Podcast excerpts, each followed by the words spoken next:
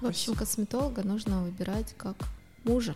Мы умеем штамповать губы, закалывать э, лица, чтобы они были абсолютно там как э, куклы неподвижные. Если им нужны эти огромные губы,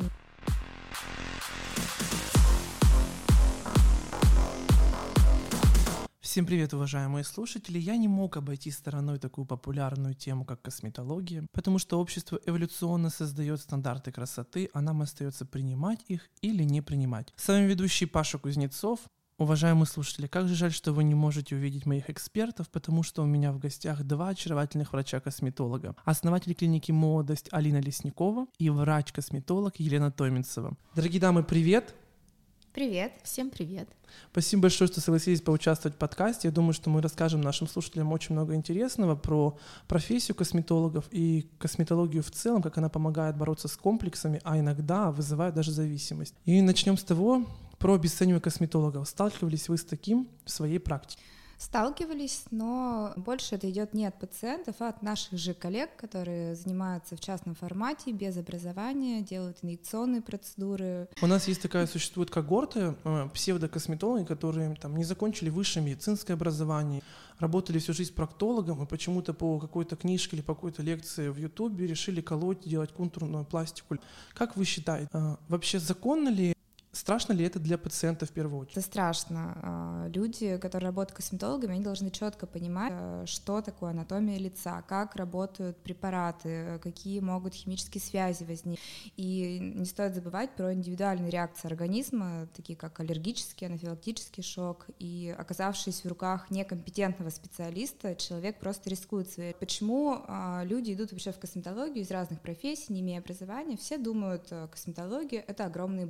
Но это не совсем так. Ты должен быть офигенным специалистом, чтобы зарабатывать хорошие деньги. Также можешь э, работать в любой другой профессии и тоже зарабатывать деньги. Но для этого должен быть крутым и иметь крутое образование, крутую базу. И дальше уже развивать свое клиническое мышление, классно контактировать с пациентами действительно делать правильные назначения. Um, ну, если врач-терапевт участковый зарабатывает около 45 тысяч рублей. Э, давайте ответим. Цифры не будем говорить, просто да или нет. Нет, э, подожди. Мы, ты говоришь не про частные структуры. Косметология — это, конечно же, частные структуры, и уровень зарплаты здесь немного у нас другой. Если мы говорим про клиники, также частный и частный врач-терапевт там работает, э, это абсолютно другие деньги. Хорошо, такой вопрос. А вы считаете, можно ли или надо ли сделать косметологию государственной? Ну вот на приеме в поликлинике мог, может сидеть врач-косметолог. Ну, я так не считаю, потому что все-таки к нам приходят относительно здоровые пациенты. Они не приходят с какой-то болезнью, к нам приходят с заболеванием, как к дерматологам. То есть там мы лечим акне, розации и А другие. дерматологи есть у нас государство. Слушайте, на самом деле было бы очень круто, если косметология была бы государственной. Прикиньте, какое красивое население бы у нас ходило. А почему у нас не ходит население повсеместно красивое? Потому что косметология частная, то есть Потому что это определенная статья затрат. Конечно, косметология, она не дешевая. И, в принципе, если рассматривать это как бизнес, он не супер рентабельный, потому что у нас очень большую стоимость составляют сами препараты. А вы когда-нибудь слышали вот подобное такое в ассоциации врачей, что вот, например, ну вот кардиохирург — это врач, а врач-косметолог — это вот приравнены, знаете, сейчас стоматологов, которые занимаются брекетами, там ортодонты, их тоже приравняли к какой-то эстетике. Я вообще, знаете, столкнулась с этим впервые и один раз в жизни, и это было от моей мамы.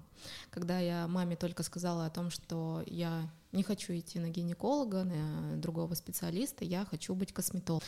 И тогда мама мне сказала о том, что ты что, косметолог — это не врач, ты училась столько лет, и теперь ты не будешь врать.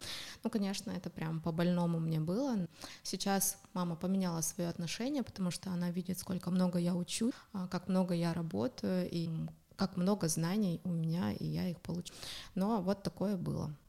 Но как вот вы реагируете на такие высказывания? Итак, когда вы только начинали, как вы реагировали на то, что вы не врачи, вы просто эстетисты, да? и сейчас, когда там уже у вас есть большой опыт, есть большие Сейчас, знания. наверное, я никому ничего не доказываю в плане, что я врач, я крутой специалист, что косметология — это очень сложная структура и наука, так можно ее сказать. Не вижу смысла кому-то что-то доказывать, каждый умный человек должен сам это понимать. Если он это не понимает, значит, зачем мне говорить об этом и кричать об этом? спорить с ним об этом. Я доношу свои ценности, я доношу свои ценности своим родным, близким, э, веду страничку в Инстаграме. где могу рассказать об этом. Но доказывать нет, ничего не хочу. Я думаю, что это связано еще с тем, что косметология — это достаточно такая молодая отрасль медицины. Есть поколение X, которые не сталкивались с косметологией, они, в принципе, не понимают, что это действительно за такая профессия, что там губы колешь, силикон вставляешь. У меня была аналогичная ситуация, моя мама обесценила абсолютно, там, когда я сказала, что я пойду на косметолог, мол, ты не врач.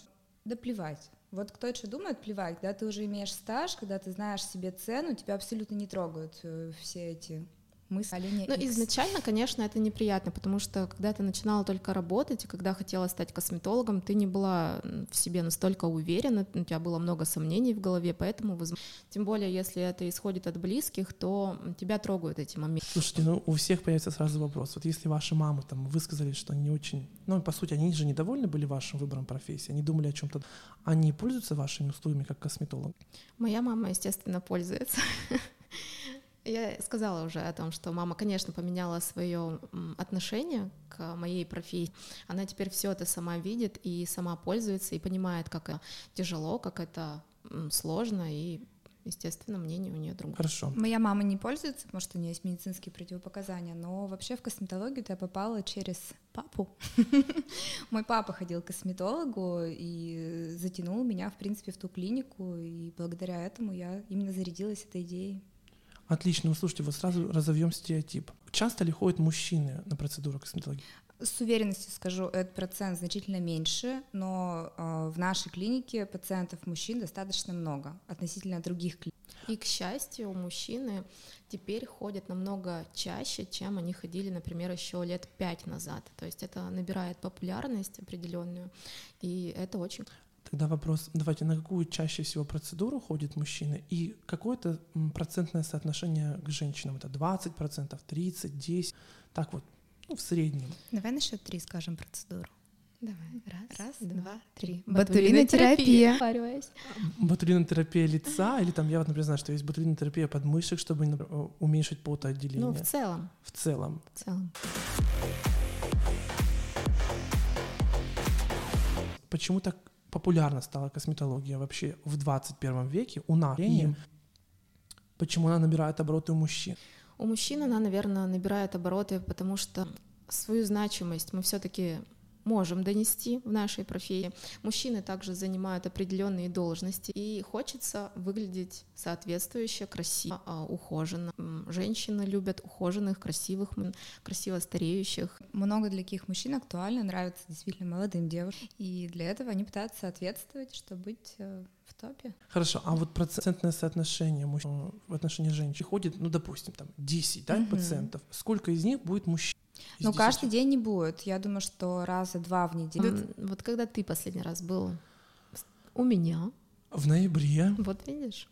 Или в октябре, или в декабре. Как давно ты? Ну да. Нет, э, косметология, потому что это круто. Люди действительно увидели результаты. Если раньше косметология была какие-то были дикие преображения, когда ты делаешь там огромные губы, меняешь вообще свою анатомию, становишься ну однотипным человеком у всех был стереотип, что косметология — это однотипное преображение, что вот мы умеем штамповать губы, закалывать э, лица, чтобы они были абсолютно там как э, куклы неподвижные. Но сейчас косметология пришла на другой уровень, и конкретно наша клиника, она за естественные преображения. Мы за то, чтобы подчеркнуть какие-то индивидуальные особенности, ни в коем случае не сделать всех одинаково.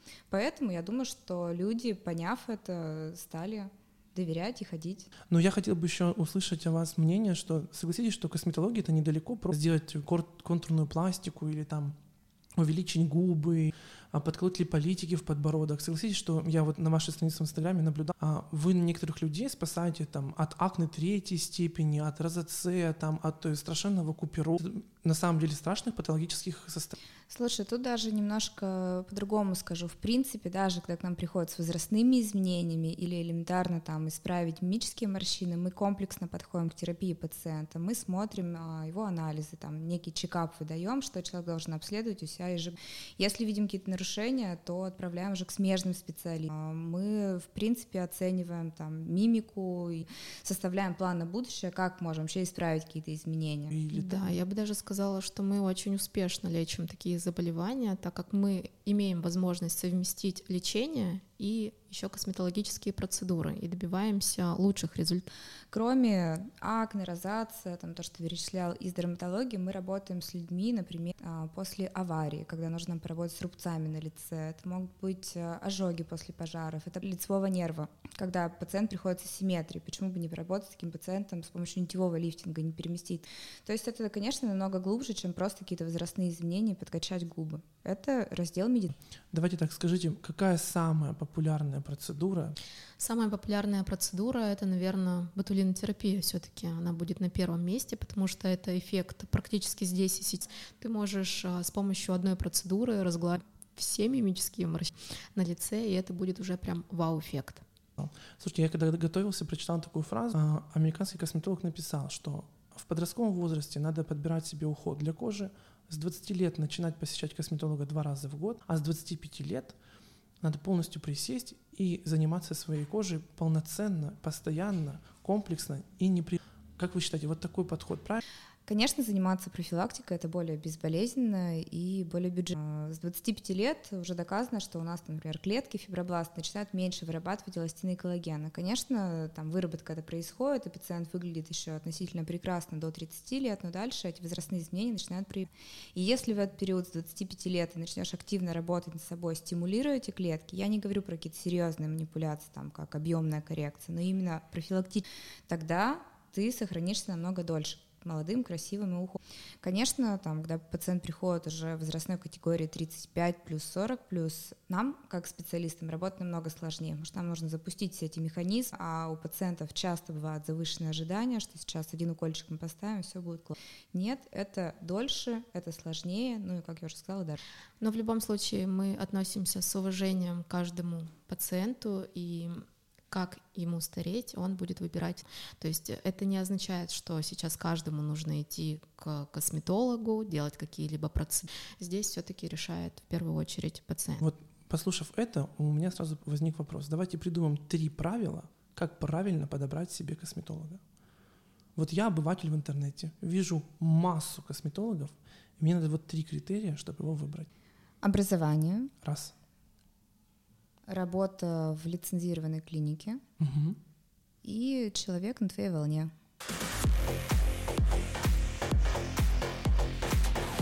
Друзья, мы будем с вами переходить к следующему этапу наших вопросов, и я хочу обсудить, как косметология справляется с комплексом. Правда, что в некоторых случаях сделанные губы или мезотерапия или контурная пластика делает счастливее человека. Я все-таки считаю, что работа с комплексами это не совсем наша прерогатива, это больше к психологу, скорее всего. Но, безусловно, здесь косметология тоже имеет место быть, но все же каждый должен заниматься своим. Да, у меня когда я только начинала работать, были такие девочки, которым казалось, что если они сейчас увеличат губы, то они найдут сразу, сделают подбородок, то их повысят на работу. Но, к сожалению, сказок не случается, такого не произойдет, и человек должен давать себе и понимать, что с комплексами в ее случае поработает не косметолог, а психолог. А если это какая-то сильная семья, а, имеются какие-то сильные шрамы, порезы, то действительно действительно у человека на фоне этого мож, могут быть комплексы, и тогда косметология поможет с ними справиться. Здесь нужно четко понимать, какие это комплексы.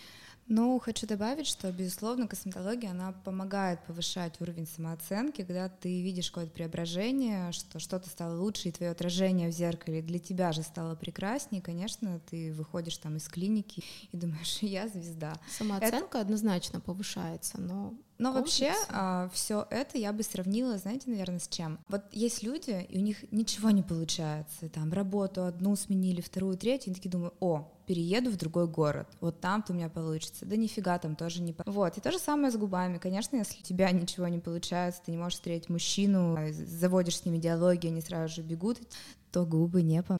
Но не будем забывать о лженауке и физиогномике, да, когда мужчины все таки больше обращают внимание на девушек с пухлыми губами, и мужские черты лица их будут отталкивать, и, возможно, знакомиться с такой девушкой мужчины будут намного реже, чем с девушкой, у которой женские черты лица. В этом, возможно, поможет косметология, безусловно. Эм, вы на приеме слышите, что девушка пришла с такой мечтой, что вот все, сейчас сделаю губы, и Вася Пупкин сделает мне предложение и увезет меня на Мальдивы.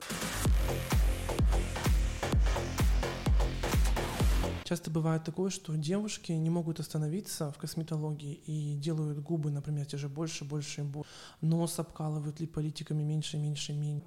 Злоупотребляют там мезотерапией или биоритализацией. И у меня вот вопрос. Сталкиваетесь с таким вы в своей практике? Я сталкиваюсь с этим очень-очень редко, возможно, потому что я веду свою страничку в Инстаграме и транслирую свои работы, которые все... И а, девочкам, которые, которые имеют и так уже огромные губы и стремятся к ним, к скулам, к подбородкам, к углам Джоли и так далее, они просто не видят эти работы, и, скорее всего, мои работы натуральные им не нравятся. Поэтому Сто процентов такие девочки ко мне не придут, а те, кто за натуральность, за естественность, те, конечно, придут. Я очень рада им. Ну, у меня аналогичная ситуация, но тем не менее у меня были такие пациенты, когда заходит девчонка, вернее, заходит сначала губы, а потом девчонка. Я отказываю. Ну, нет медицинских показаний. Ну вот мне интересно, вот, а что вы скажете, вот как? Я говорю, нет медицинских показаний, мы нарушим пропорции лица. Она говорит, нет, я хочу.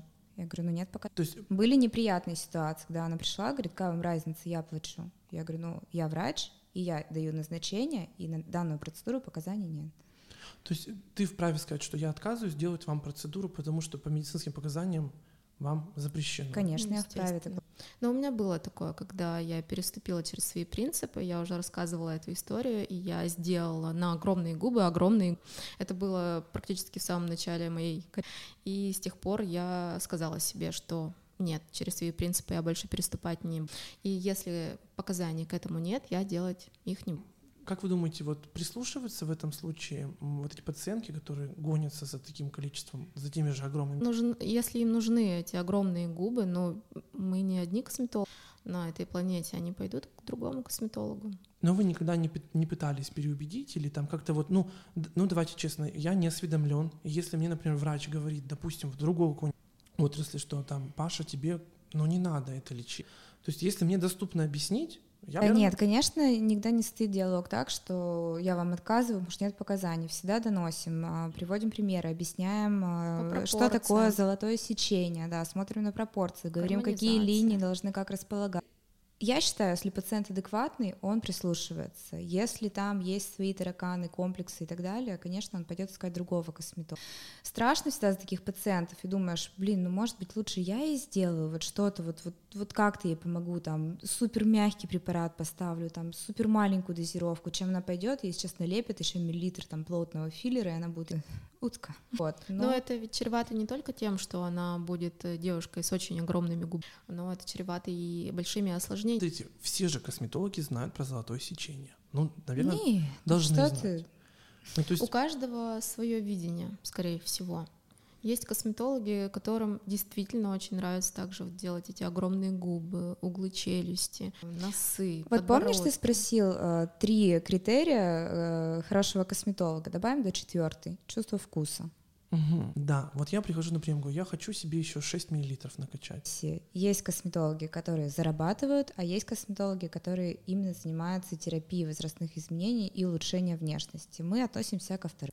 Как вы думаете, когда наше поколение вот таких вот косметологически зависимых девушек придет к тому, что они не просто злоупотребляют косметологией, а именно улучшают себя. Э, слушай, этот тренд уже идет. Очень много девчонок приходят сейчас на растворение губ. Они хотят измениться, обратно стать сами собой, и ну, это уже происходит выработался этот принцип мало. Почему? Происходит же привыкание. Ты смотришь на себя каждый день в зеркало, и ты привыкаешь к своему объему. И девчонки действительно делали контурную пластику губ, например, год назад, приходят и говорят, у меня все уж. Я смотрю, все стоит. То есть я им показываю фотографии до. У нас обязательно есть такие фото фотографии до и фотографии после, фотографии сейчас. На данный момент они видят, препарат стоит, но просто они привыкли, у них замылился глаз к себе.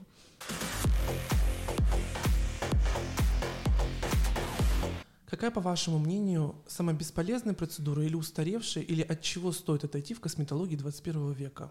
Я считаю, что это безинъекционная мезотерапия. Она абсолютно не работает э, круче, чем качественно подобранный домашний Косметика делится на косметику и космецевтику. Космецевтика — это то, что содержит высокий процент активных компонентов.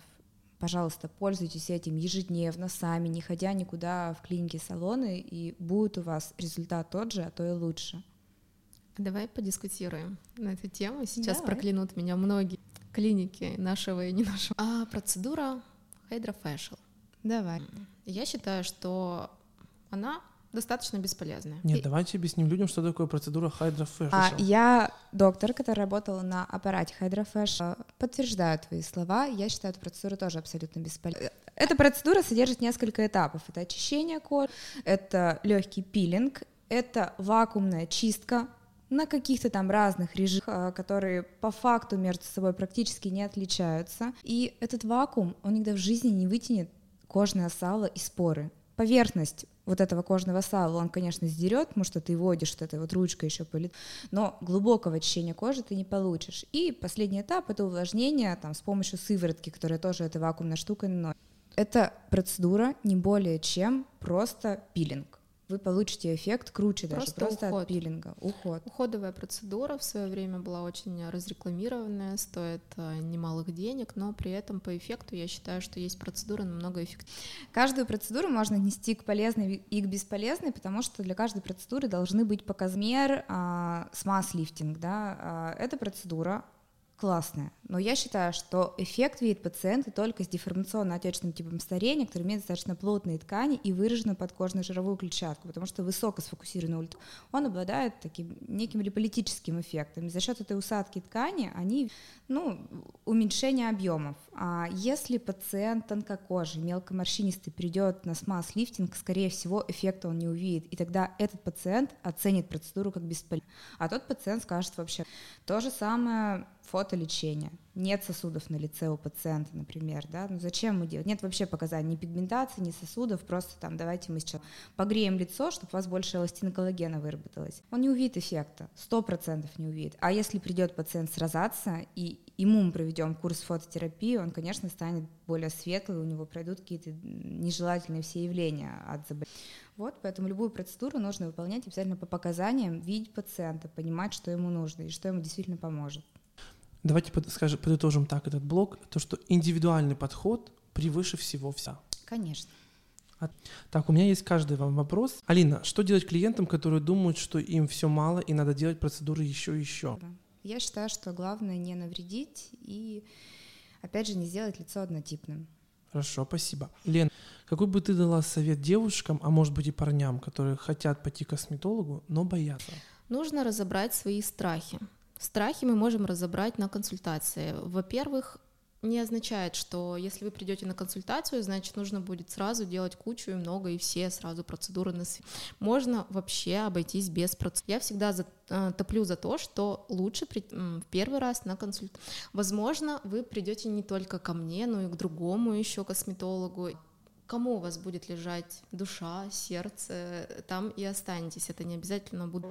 В общем, самое главное понимать, что косметология — это безопасно, в наше время это уже безболезненно, это очень эффективно. И это не изменение лиц, это подчеркивание вашей индивидуальности, это повышение вашей самооценки, это круто, это лечение, это терапия, профилактика. Поэтому ходите на консультации, ходите к косметологу, найдите своего врача. В общем, Спасибо. косметолога нужно выбирать как мужа. Отлично, спасибо большое. Самая прекрасная фраза, которая могла прозвучать. Мы с вами завершаем. Сегодня у нас в гостях была Алина Лесникова и Елена Тойминцева. Два великолепных эксперта и специалиста. Спасибо вам большое. Всех благ.